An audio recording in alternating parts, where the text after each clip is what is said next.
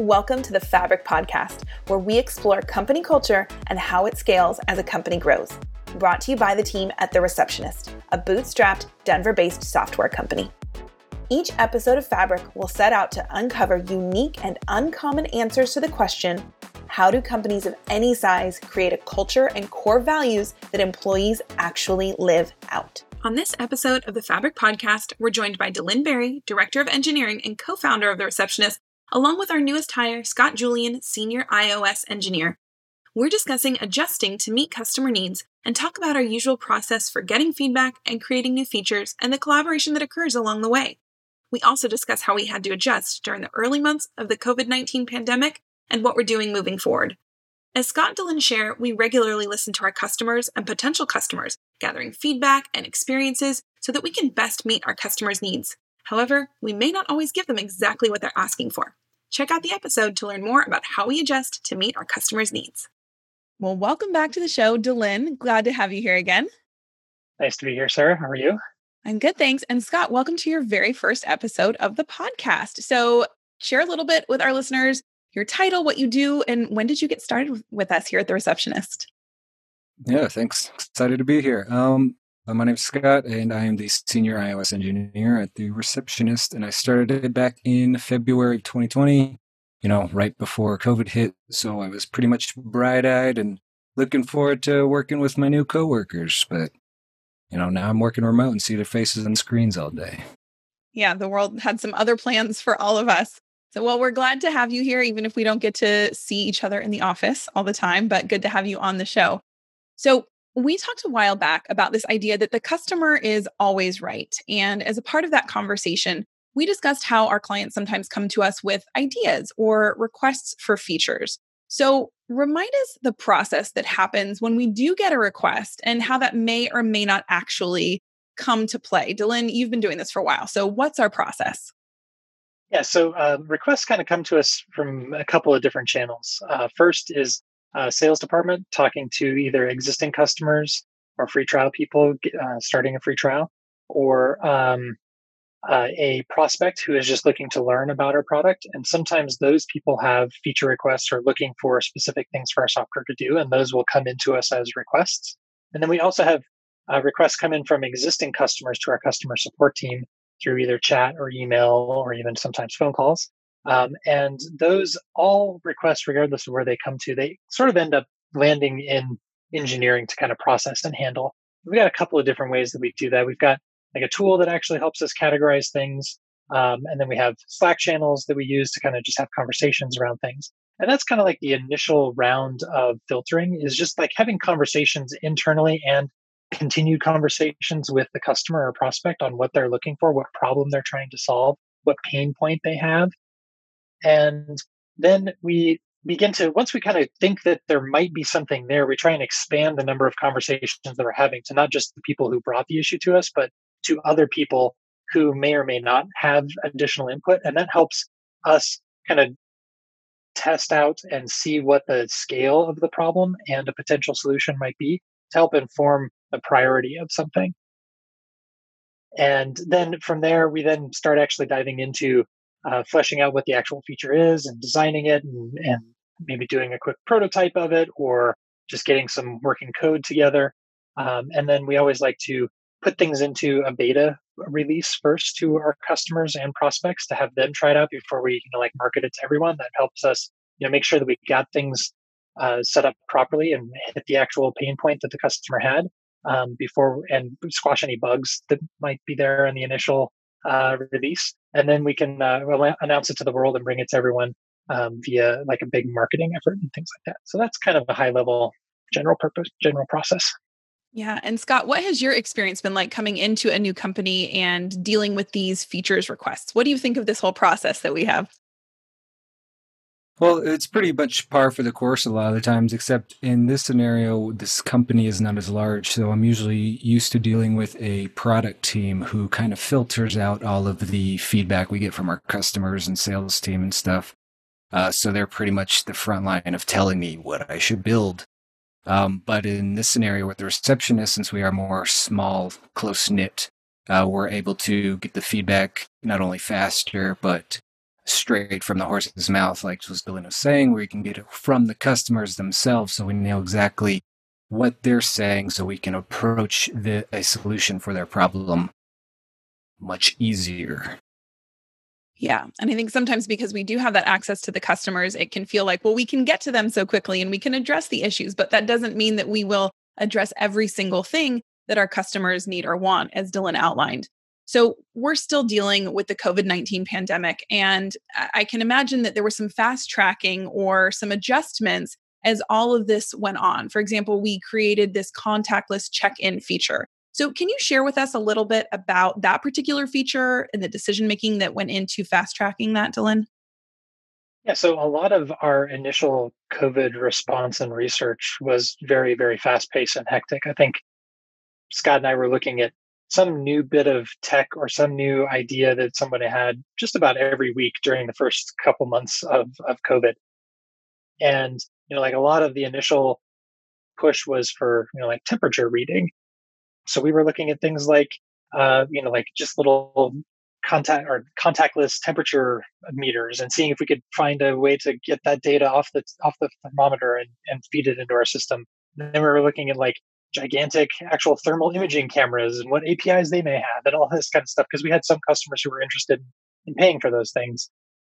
But then, like as we sort of determined or saw what the uh, what the, actual appetite was from, it wasn't from everyone. It was only from you know kind of like a select few customers. We kind of began to scale back our focus on temperature reading and was looking for more things to, that we can do that were a little bit more like who we are, you know, and like focused on the visitor and what was best for their experience.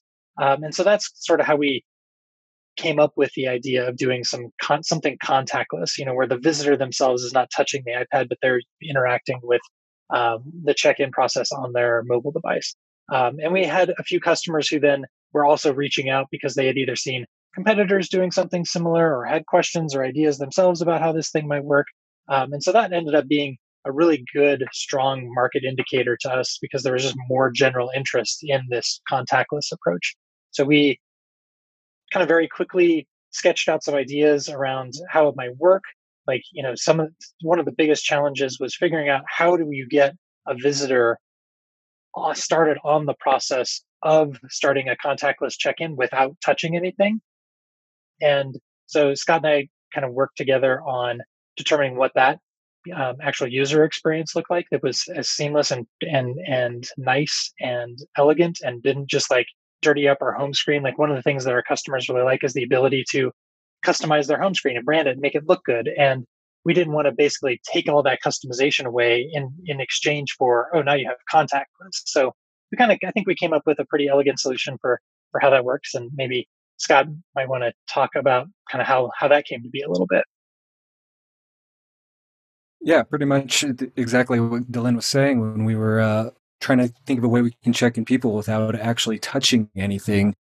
Is pretty much we need the iPad to display some sort of way for the user to interact with. Right? Most people have smartphones, so if they can interact with our iPad by scanning a QR code, be able to check in, then easy peasy, we can interact without having to touch anything.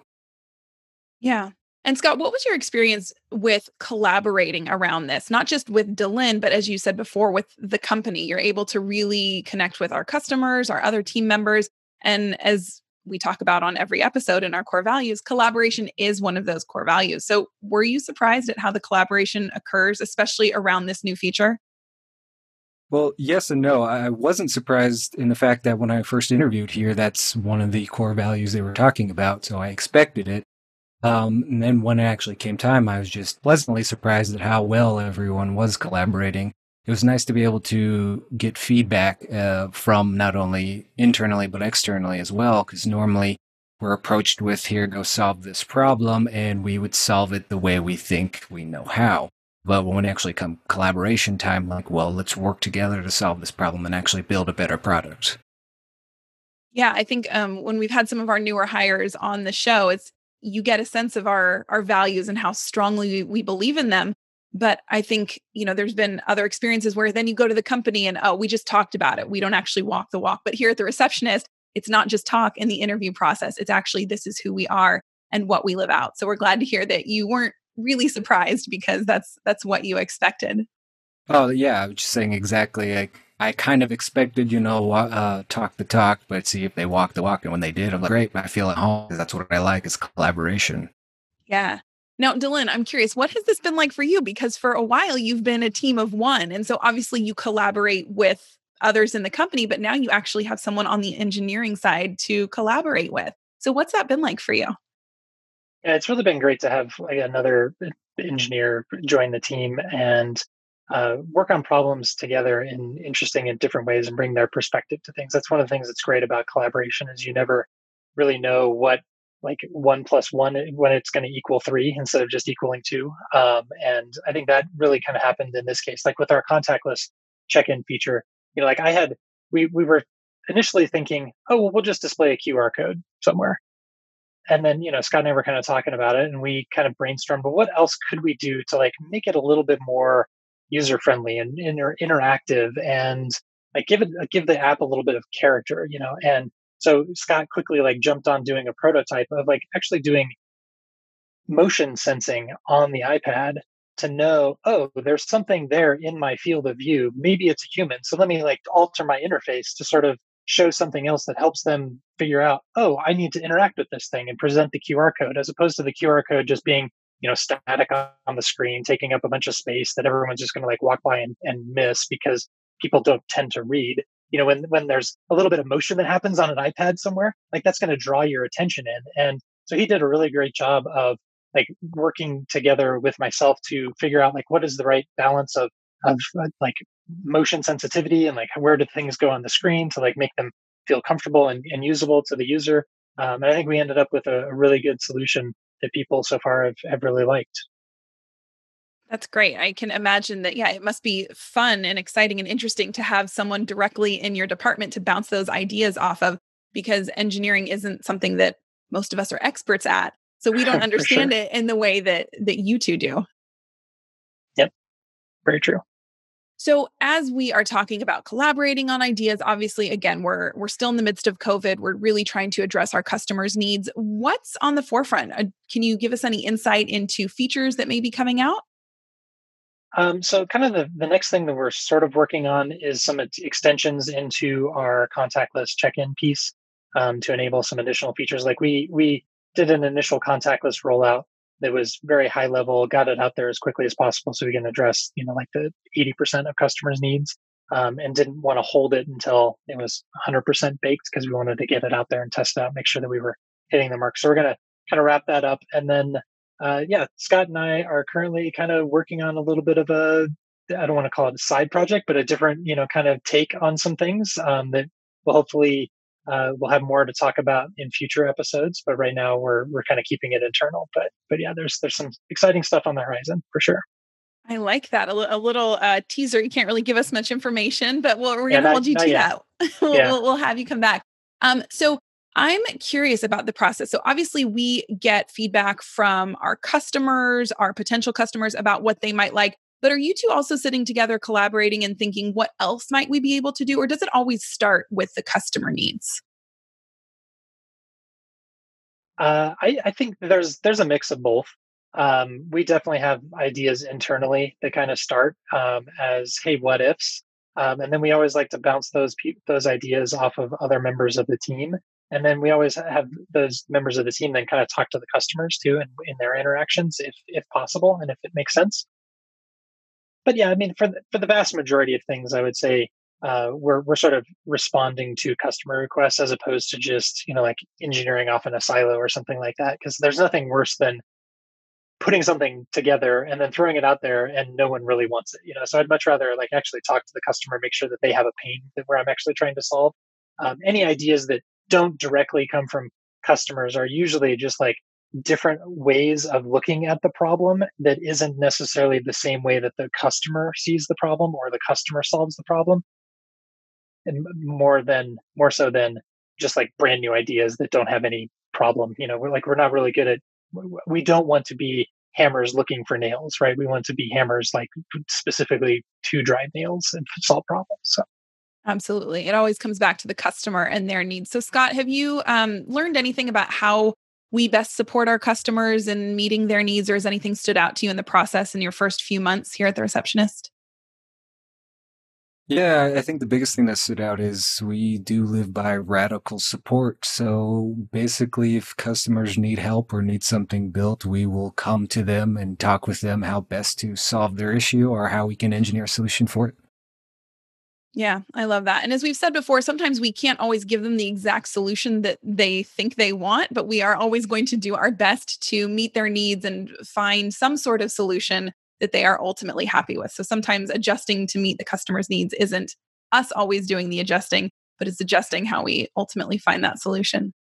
So, as we wrap up today, what are some final thoughts or tips for companies who do need to make adjustments to meet their customer needs and, and things they should consider? Scott, what do you think? Any final tips for our listeners?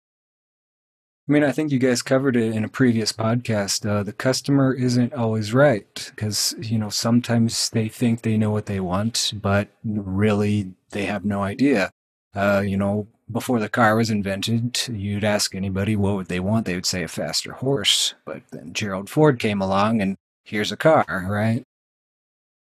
I love that. That's such a great example. Yes, I would love a faster horse, please. And they're like, what? There's another option? That's amazing. I love that. And Delynn, what about you? Any any final tips for our listeners about making adjustments for customer needs? I think one of the biggest things I've learned uh, during this period of 2020 and COVID is to learn to slow down uh, just a little bit, take a breath. Like there were opportunities for us to like really start running in some directions that customers were kind of pushing us into, and we could have made huge mistakes, but we did. We took a minute to really evaluate the situation, make sure we were going to head down the right path before actually going down the path or needing to switch and divert, you know, putting in a bunch of time, energy, and effort, money into one path and then saying, whoops, that's not the right one and flipping over. So I think take when there are times when it feels like there's a bunch of you know stress or anxiety or um, you know need to change suddenly like take a step back like sleep on it a couple nights you know or even a week and pause and, and really reflect and make sure that that that's what you really should do and and because yes time could kill you like not being the first to market could hurt but it's never really going to be like a week is the thing that you know makes or breaks a new feature or a pivot or you know something like that you know making sure that you're actually headed in the right direction for your company and for your customer is more important so take time to to just make sure that you're you're analyzing all of your options. Yeah, I think that's really important because, especially as Scott said, when radical customer support is what we're focused on, you could then also assume. So we're just going to be quick to solve the problem, but yep. being fast about it is not always the best way. So I think that's great advice for our listeners because that likely applies across the board. So thank you both so much for joining us, Scott. Thank you for being on your very first podcast. We look forward to having you back again. I hope to be back we will definitely have you back, especially because Delynn let us know there's some things in the works. And Delynn, as always, thanks for joining us on the show. thanks, Sarah. Have a good one. Like Delynn and Scott said, we always aim for radical support when it comes to working with our customers and those learning about us. If you want to learn more about our visitor management system, you can get a two week free trial, no credit card required, at thereceptionist.com.